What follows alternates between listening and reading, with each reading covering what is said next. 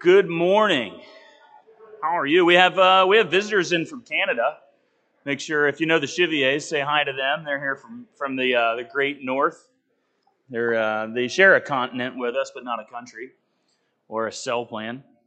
Um, we are in the book of Mark, chapter 14, and um, Pastor John will study verses 1 and 2. And the word of the Lord reads like this Now the Passover and unleavened bread were two days away. And the chief priests and the scribes were seeking how to seize him by stealth and kill him. For they were saying, Not during the festival, otherwise there might be a riot of the people. This is the word of God. Blessed be the word of God.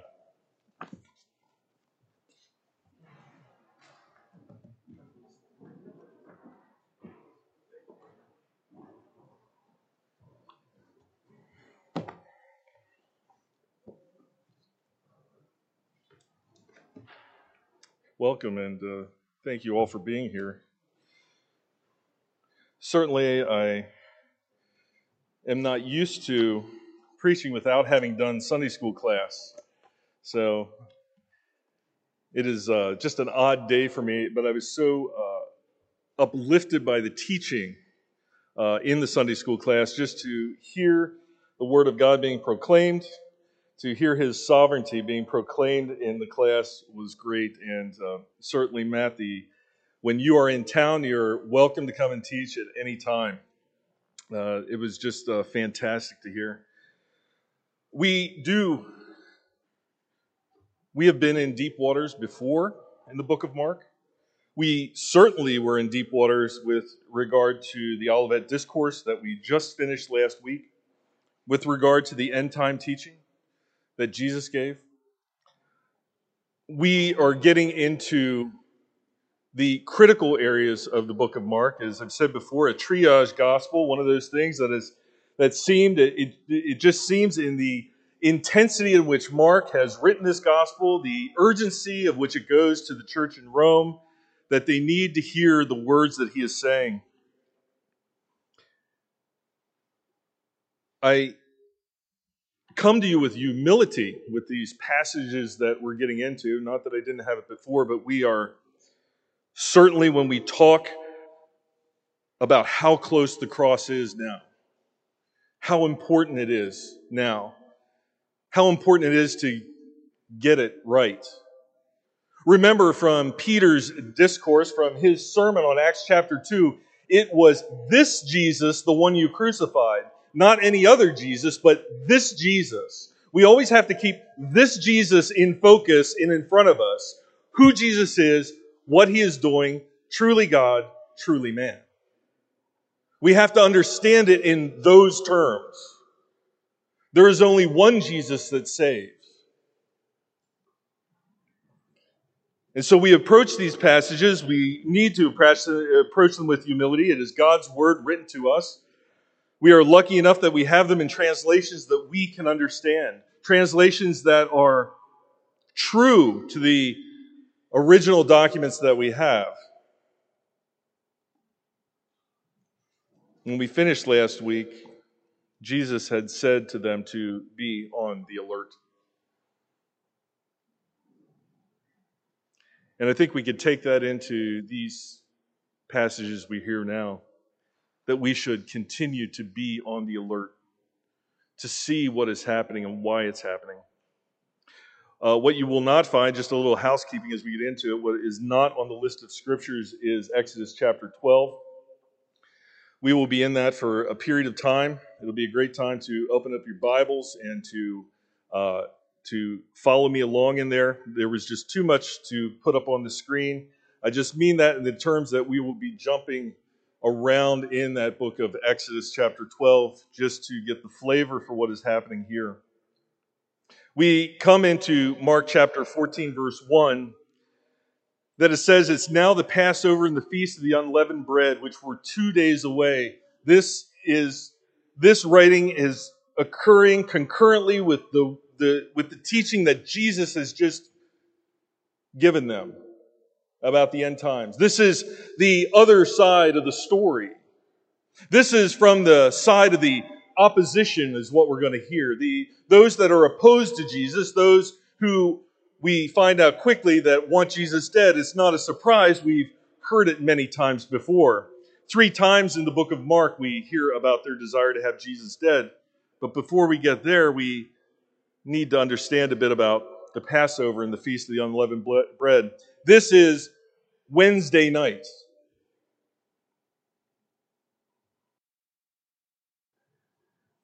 The Passover will be on in the Jewish calendar, calendar on the 14th of Nisan is when it's going to be. Two days from now. The Feast of the Unleavened Bread, which is mentioned there, will be on the 15th of Nisan. Now we need to stop here because the Jewish holidays are, are and the Jewish days are understood differently than our days are. Their holidays or their days will run from sundown to sundown. So it isn't like Tuesday that starts at 12 a.m. and runs to 12 p.m. Theirs would be from whatever sundown is on that day to sundown the next day, or sunset the next day, is what it looks like. So, what you find when you find the feast of the Passover and that of the unleavened bread is that they are overlapping when they occur, and it's important, and we'll get into that later on. So, the Passover begins on the 14th at sundown, and it will run to the 14th on sundown, and then immediately at sundown, it becomes the 15th. So you start preparing for the Passover on the 14th at sundown. And then you will start preparing for the Feast of the Unleavened Bread on that afternoon of the 14th, and it will begin on the 15th. So there's this overlapping time that we have to keep in mind when we do this.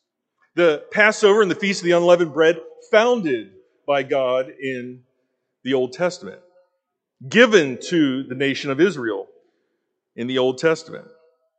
If we turn to Exodus chapter 12, we'll read a few verses. It's the final plague that is given. We're pretty, probably pretty much all familiar with what that is. It's the, the plague that will affect the firstborn in Egypt. It says in verse 1 of chapter 12 Now the Lord said to Moses and Aaron in the land of Egypt, This month shall be the beginning of the months for you. It shall be, it is to be the first month of the year to you. Speak to the congregation of Israel, saying, On the tenth of this month, they are each one to take a lamb for themselves, according to their father's households, a lamb for each household. I'm going to skip to verse 5, and it says, Your lamb shall be an unblemished male, a year old. You may take it from the sheep or from the goats. And you shall keep it, in verse 6, until the 14th day. This is what would be referred to as the first lamb selection day. Keep that in mind. We're going to hear it again. They have selected this unblemished male, right? No blind goats or lambs, no lame goats or lambs, no ones with any defect or limping goats or lambs, no broken bones of these goats or lambs. The idea is that they are going to be the best of the flock that they have. They're going to take that lamb, and that lamb most likely is going to come into their household for four days. This is what it looks like. They're going to select that lamb. They're going to go out, and because of who God is, they're going to select this best quality of this first year lamb or goat, and they're going to bring it into their house for four days. Now, from here on out, I'm just going to refer to it as a lamb rather than going back and forth goat and lamb. And then on that 14th day, four days later, what does it say in verse 6 then? It says, Then the whole assembly of the congregation of Israel is to kill it at twilight. So, this lamb, this first year lamb, unblemished, perfect, spotless, no lazy eyes, no ears drooping over, the one that has lived in their household for four days is then to be slaughtered. They cared for it for that period of time, and now we're going to take it and we're going to kill that lamb. In verse 7, it tells us then they are going to take that lamb and they're going to put the blood of it on the two doorposts, so either side of the door, and the lintel that goes over top. This is going to be the symbol of the first Passover. This is going to be a shadow of the cross to come. This is going to be a shadow of the salvation that is to come. The Old Testament all shadows of what is going to be consummated in the person and being of Jesus Christ.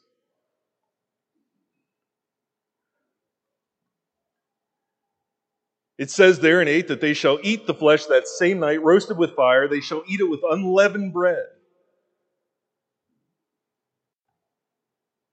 Not raw or boiled, but eaten with unleavened bread. If you jump down to verse 14, it will say this Now this will be the day of a memorial to you. You shall celebrate it as the feast of the Lord throughout your generations. You are to celebrate it as a permanent ordinance. Seven days. Seven days you shall eat unleavened bread. But on the first day you shall remove leaven from your houses. What is he talking about? What does it matter about the leaven and bread? What does it matter about having the yeast in the bread? Remember, these are shadows of things that are to come. He, God is teaching the Israelites about Him and what is going to happen through the things that they're doing here. The first thing they did is they took a lamb, the best of their flock, a year old, They've kept it with them, they've cared for it, then they've killed it and put the blood on the lintels. Now he's saying, take all the yeast, not only take the yeast and don't use it in the bread, but take it out of the household. I'm going to tell you that it's a symbol of sin and iniquity in the nation of Israel. You are to remove this thing. Remember, we have these ideas that we see in the in the New Testament and Jesus' teaching where he says that this yeast, right, you've got to get rid of the bad yeast because it infects the whole lump. Where's that coming from? It's coming from back here, this idea of taking out the yeast, the leaven from the household. You're removing this. This is a symbol of the removing of sin and iniquity from not only the households of Israel, but the nation of Israel. We have killed the lamb. We have slaughtered the lamb. This lamb that has walked around our household for the past three days. And don't get me wrong, they're cute. Right? We've taken this lamb, this one that we've cared for, this one that was the best of the flock, we've killed it, we put the blood on the lintels and the doorposts, and then we've eaten it, and we're eating it with the unleavened bread. We've taken out the leaven, we've taken out the yeast as a symbol of removing sin and iniquity from the nation of Israel, from our households. All because God is going to do something that is incredibly amazing here but will be the most amazing miracle that we are going to see in weeks in the book of Mark. All shadows of what God is doing to redeem all those he chooses to from Genesis 3:15, the proto-evangelion.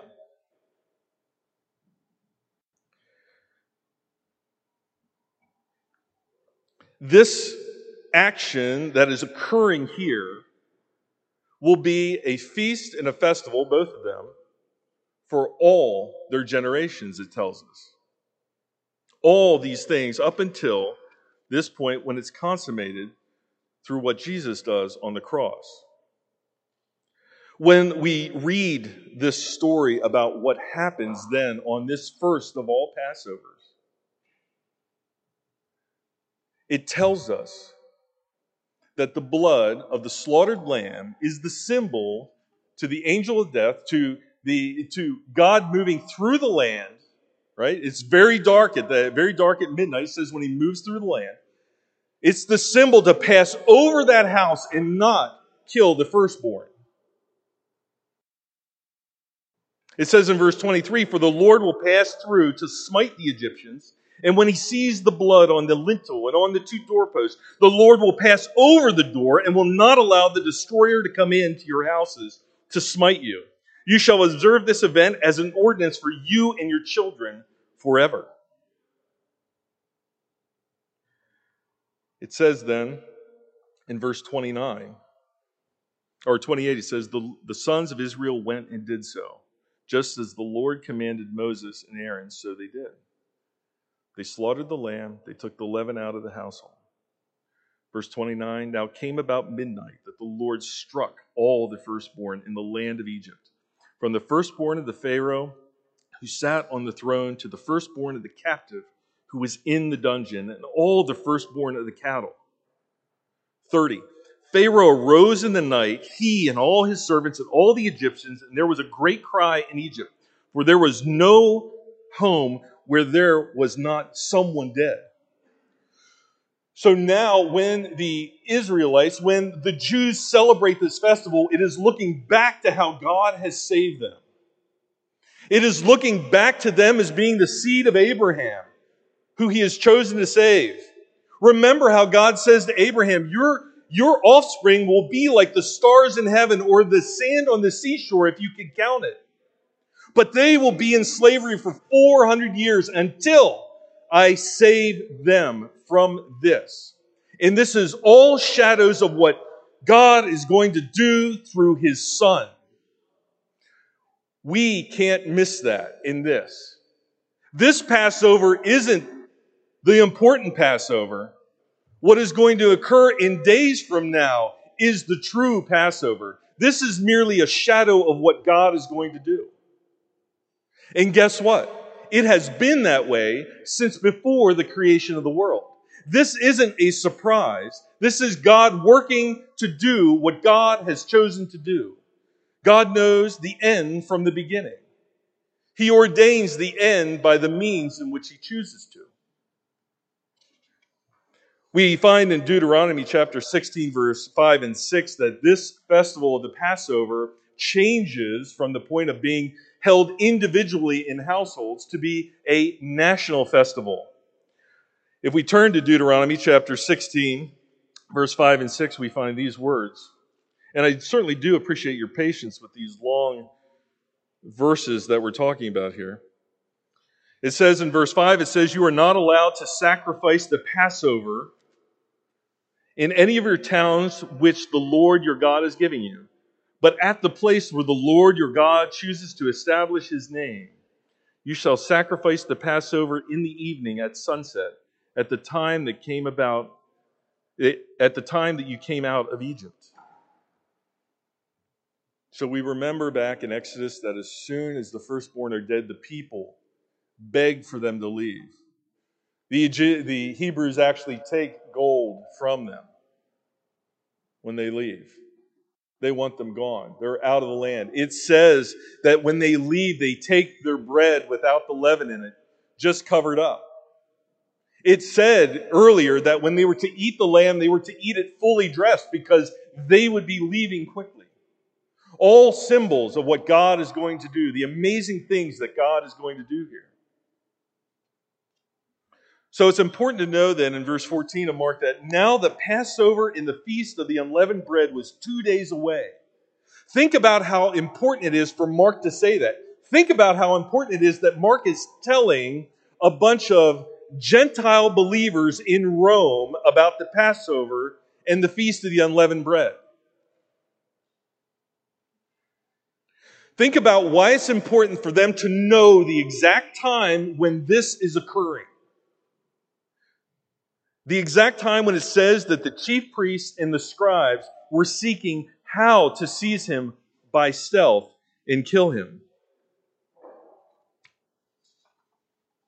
In Jerusalem at this time, some of the reports if you were to read Josephus and whatnot, you would find that they, he would claim that because the, the Passover is celebrated at one location, this would be at the temple in Jerusalem, that there may be even upwards of 3 million Jews in the town of Jerusalem. That's probably a little bit on the high side. A lot of historians would say there's between, between 1 and 2 million that have come into the region of Jerusalem to celebrate the Passover. If we do the calculations for the slaughtering of lambs that will occur for that, it is a shocking number that will be killed for this Passover celebration. These lambs will be slaughtered not when the Passover begins on sundown, but they're going to be slaughtered on the afternoon at the very end of the Passover, right before the beginning of the Feast of the Unleavened Bread. On that afternoon, they, the priests will start slaughtering all those lambs, is when it's going to happen. Two days. So Wednesday night, we're now into Friday, is when that's going to occur. When all those lambs are going to be brought forward. We know that the plot to kill Jesus, we have it in Mark 3 6, Mark 11 18, Mark 12 12.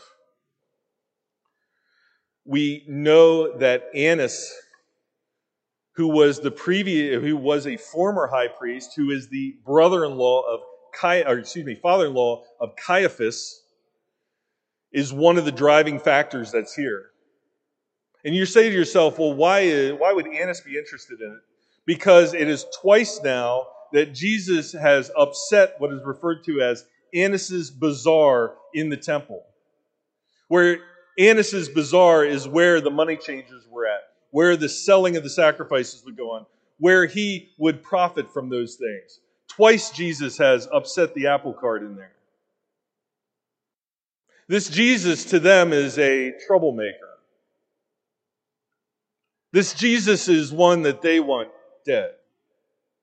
He needs to be gone. They don't like the fact that he has authority that they don't have. We find that in the very beginning of Mark's triage gospel, that he teaches as one of authority that they've never experienced before. They don't like the fact that people are following him around for the healings and listening to his teachings. They certainly don't like the fact of the conviction of the teaching that he has given them. To a degree, perhaps as men tend to do when they're faced with somebody of greater authority than them, they perhaps feel inadequate. They've tried to trap him before and have been unsuccessful, wholly unsuccessful. It doesn't help for the fact that they that in in this region of Jerusalem right now there would be a lot of Galileans that are there. They're worried that if they were to do something, hence the reason by stealth, that these people may rise up. They might create an insurrection. They certainly don't want that. They don't want trouble for Rome. That's why they say they're seeking how to not only arrest him, but also to kill him by stealth so that the people don't know. They probably have in their minds that we just want to arrest him since he's here now, he because he's causing problems. We want to arrest him, set him aside, lock him up someplace, and then when all the people leave after these feasts, then we'll kill him. That's their plan. We know it doesn't work out the way they want it to. I want you to think about the story of Lazarus, how deep their hatred goes for Jesus. Turn to John chapter 11, if you would please.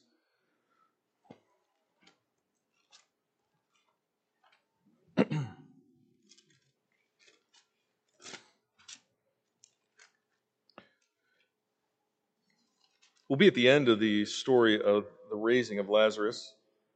I can't help but talk about Lazarus to this degree. I always like to put this in here. Why does Jesus cry? Or why does Jesus weep when he sees the people upset over Lazarus' death? It certainly isn't because Lazarus is dead. He's already told them that for three, he's told them three times that he's going to raise Lazarus from the dead. So it has nothing to do with Lazarus being dead. What it has to do is seeing the pain that sin causes in the life of his, crea- his creation. Sin is the problem. Sin is the problem that Jesus is going to handle. Sin is the problem, a shadow here of the raising of Lazarus from the dead, the power of God demonstrated. We see in chapter 11, verse 45, because of, well, we'll start in 44, the man who had died came forth, bound hand and foot with wrappings. I'm always shocked by that passage. If you read it closely, doesn't indicate he's shuffling his feet. And in the grave clothes, they're bound pretty tight. They want to keep the rigor mortis from setting in and that. It says he came forth bound hand and foot. I don't know what the people were seeing, but I'm certain it's amazing.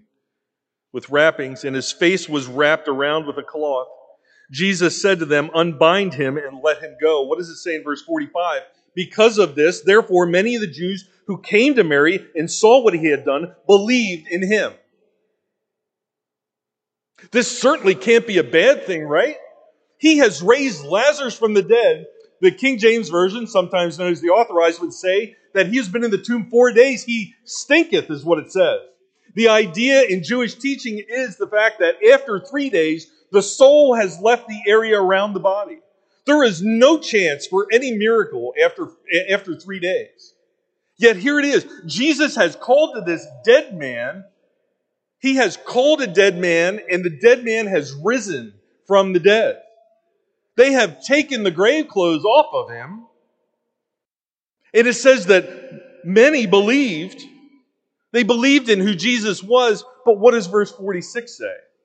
But some of them went to the Pharisees and told them the things which Jesus has done. Verse 47 Therefore, the chief priests and the Pharisees convened a council and were saying, What are we doing? For this man is performing many signs.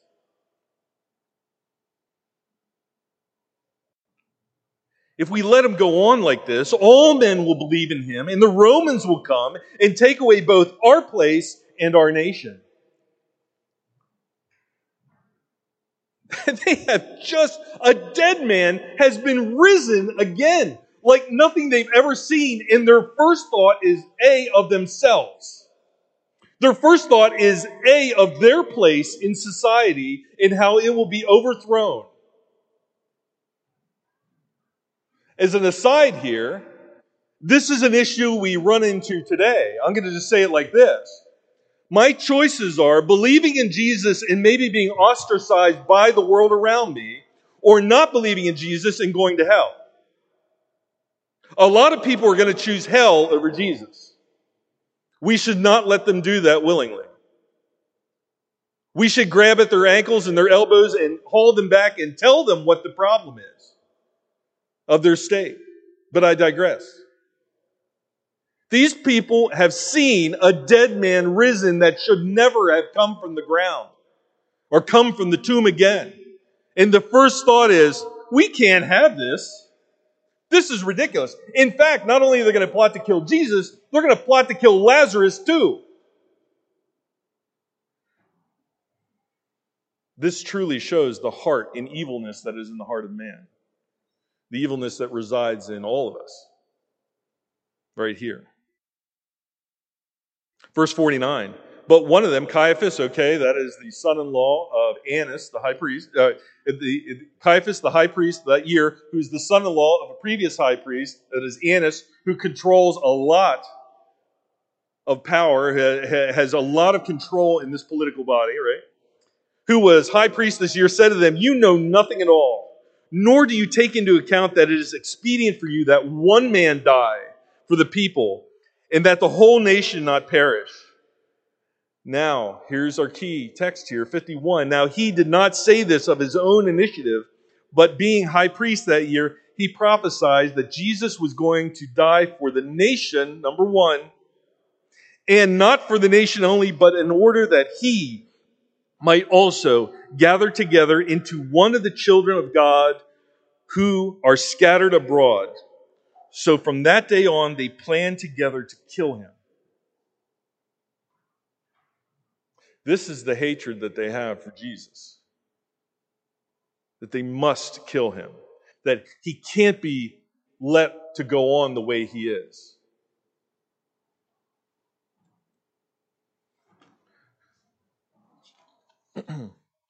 Verse 2.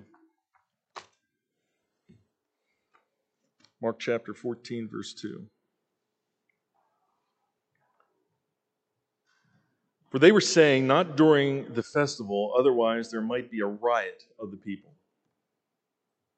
So we have the bookend of the, the end idea of why they have to do it by stealth. They have to do it in secrecy. They, they have to do it so the people don't see what's happening. If we could just arrest him and throw him in a cell somewhere, then we'll take care of this guy. Then we'll assassinate him. Then we'll slaughter him. And all our problems will be solved. We can go back to living the way we did. We can set up the bazaar again. We can have our profit making center in the temple. Everything will be good to go. The Romans will be happy. We'll be happy. Everybody will be happy. Jesus will be dead. That's the idea here. They don't want an insurrection from the Romans.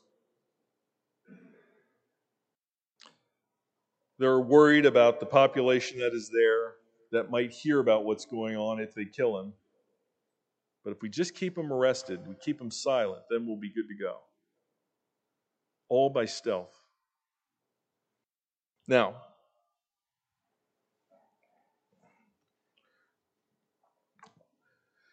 interestingly enough, let's think about what we know so far. Jesus comes into Jerusalem on a specific day. That specific day coincides with lamb selection day for the Passover. Jesus has ridden into Jerusalem triumphantly, into town, into the praise of the people, the, pre, the people that wrongly are thinking that he's going to be the conquering king that they want, not the conquering king that they need. They think he's a conquering king coming in to conquer the Romans. He's a conquering king coming in to conquer sin. What the problem is. He arrives in Jerusalem on the same day that the people are selecting the lambs that they are going to slaughter four days later. Or, excuse me, at the end of the week. Okay? He comes in at that time. He is in that place, in that selection. He is with the people during that period of time. Jesus knows when the crucifixion is going to be. But the priests and the scribes who are plotting this don't know that that's what's going to happen. They just want him dead. Their plan, in their minds, looks different than what God's plan actually is here. The true lamb was selected since before the foundations of the earth. If you go to Revelation chapter 13, verse 8, it says that the Lamb of God was selected before the foundations of the earth. So, in the Trinitarian Father, Son, and the Spirit, the Son had been selected to be the Lamb of God for this specific time, in this specific place, in this specific century, in this specific town, at this specific time. Nothing by accident in God's plans. But we have to keep in mind that it's fully, these people that are plotting the death of Jesus are fully doing it under their own volition. And as Matt so aptly said today in the class, I had to write it down, I just loved it. We can ponder what that how that works in God's ways for all of eternity. But we shouldn't get wrapped around the axle about things we don't fully understand how God works in there. But this is what God is doing. Jesus is not only that lamb, Jesus is also the high priest that will be administering the sacrifice itself. Remember how Jesus taught with authority. Remember how he healed withered hands, and blindness of people. Remember how he demonstrated that he was the God man. And remember the sea.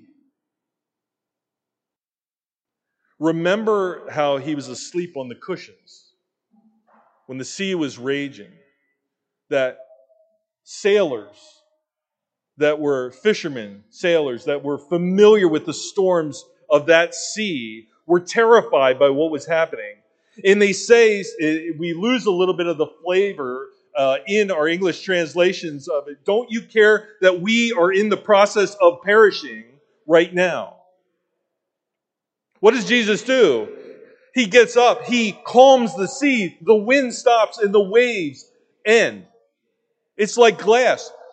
Their first result is not to fall on their knees to worship Jesus. Their first result is they are terrified. What type of man is this that can control these things? This is the Jesus that is coming, that is coming to Jerusalem. This is the Jesus who is the true Lamb of God, that is the true sacrifice, that is the only one necessary, that is the only one for all time and forever to come and complete that shadow that God set forth way back in the first Passover. Don't you care that we are in the process of perishing? Yes, he does care because he goes to the cross, not because the Pharisees desire it, not because Pilate desires it, but because he allows it to happen. This is the Jesus, the true Lamb of God. Not a lamb like the one that is selected that is drug into the slaughtering place, but the one who stops Peter from stopping it and says, No, this is my lot. I have always been going to the cross. I have always been on that road to the cross. From eternity, it has been ordained from my Father that I willingly go to that cross. We cannot miss that. We cannot miss who he is, both the priest and the sacrifice at this period of time. The Passover, the original Passover, pointed to what God would be doing in the great salvation that he ordains at this period of time. This Jesus, this one, the one that we talked about weeks ago that Daniel prophesied in verse in chapter 9 of chapter 9 verse 26 of his book of his prophecies that this would occur at this specific time. We can't miss what is going on here. We can't miss the importance of Mark saying now the Passover and the Feast of the Unleavened Bread is two days away. This is God at work. God, God demonstrated in what is being done here. What is being done, bringing the true lamb to the place of the slaughter, the true lamb to the mercy seat. The true Lamb of God that does care that we are in the process of perishing because of our sins. This is the true Lamb of God. Not a one year old without blemish that's a goat or lamb but the true Lamb of God that has been selected by God in the Trinitarian union by God, this the Son has been selected to do this thing which no one else or no other thing could do. Look at 1 Corinthians chapter 5 verses 6 through 8. what does Paul say? Your boasting is not good. Do you not know that a little leaven leavens the whole lump of dough? Clean out the old leaven so that you may be, may be a new lump. Stop right there. What does Jesus do? Jesus gives us a new heart. He cleans out that old evilness and hatefulness that is in our hardened stone hearts. Just as you are in fact unleavened, for Christ our Passover also has been sacrificed. Verse 8, therefore let us celebrate the feast, not with old leaven, nor with the leaven of malice and wickedness, but with the unleavened bread of sincerity and truth. Paul links both the feast of the unleavened bread and the Passover to the work that Christ is going to do on the cross in a few short days.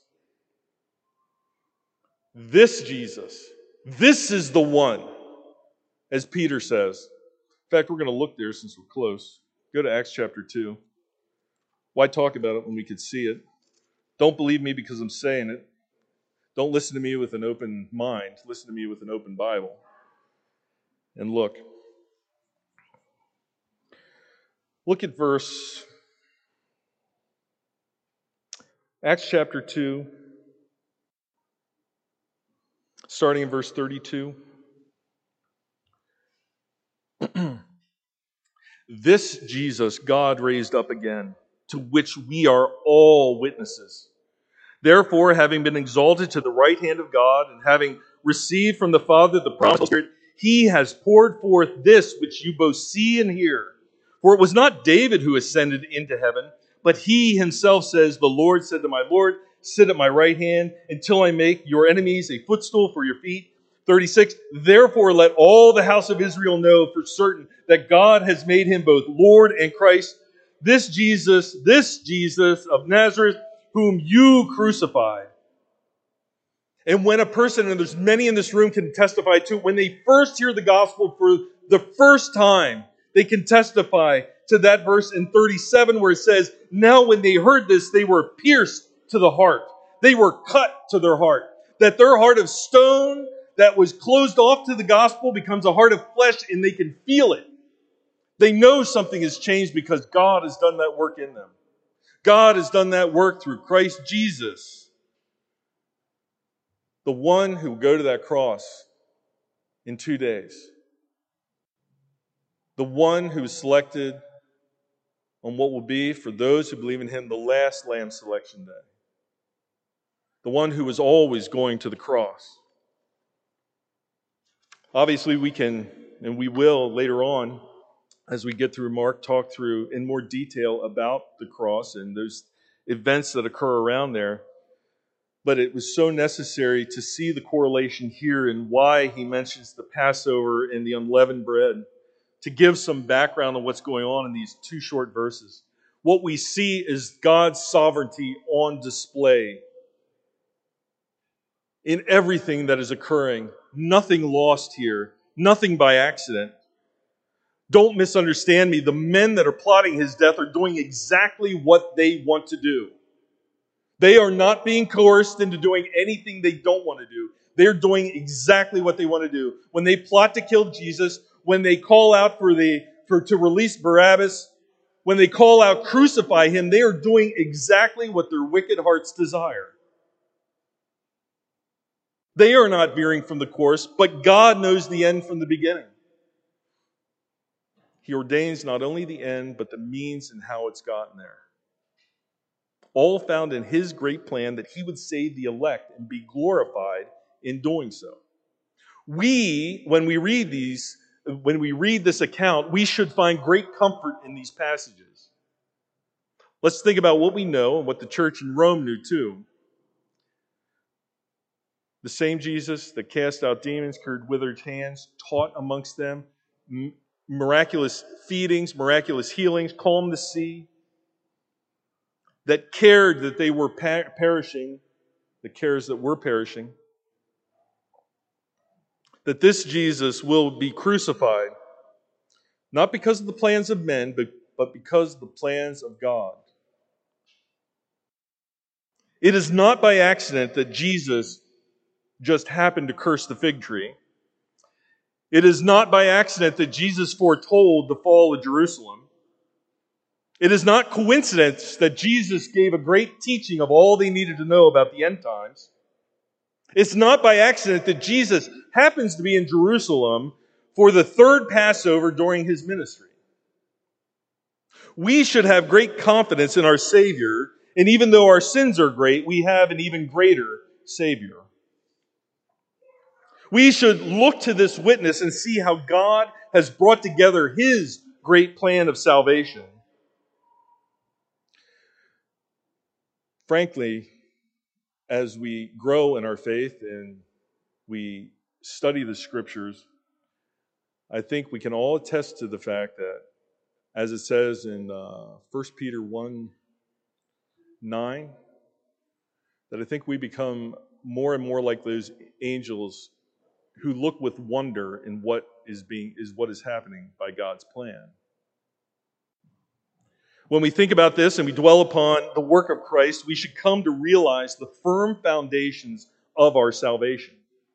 That we are not built on sand, but we are built on the most solid rock, on the bedrock that extends into eternity. The firm grip that He has on our lives. Think about this. When God birthed creation, He knew that Adam and Eve would sin and that Jesus would go to the cross. When God confronted Adam and Eve about their sin, he knew that Jesus would go to the cross. When he chose Adam or Abraham as the father of the nations, he knew that Jesus would go to the cross.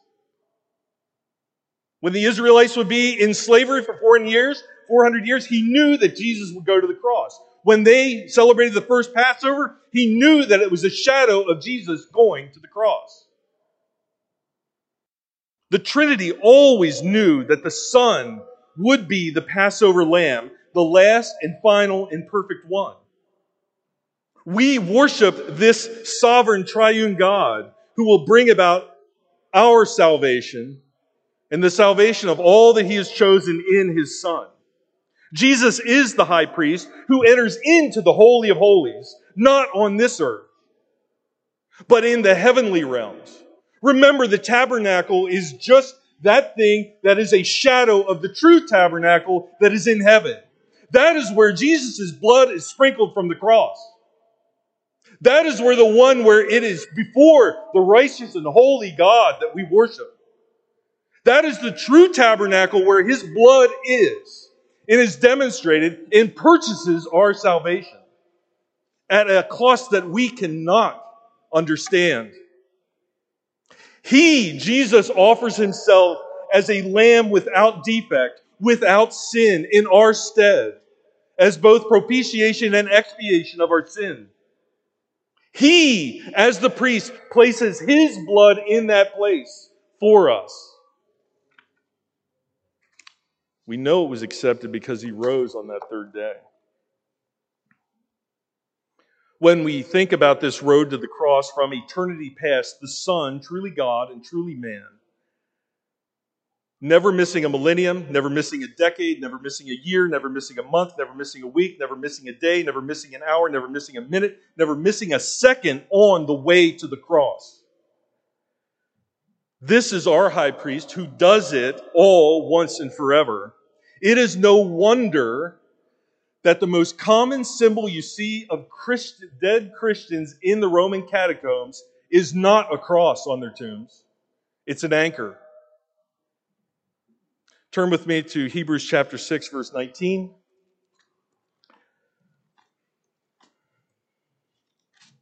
This is probably one of my favorite passages. This is, this is just.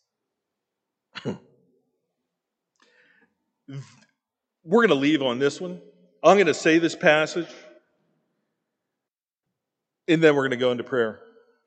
But I want you to consider the words that are said here about Jesus.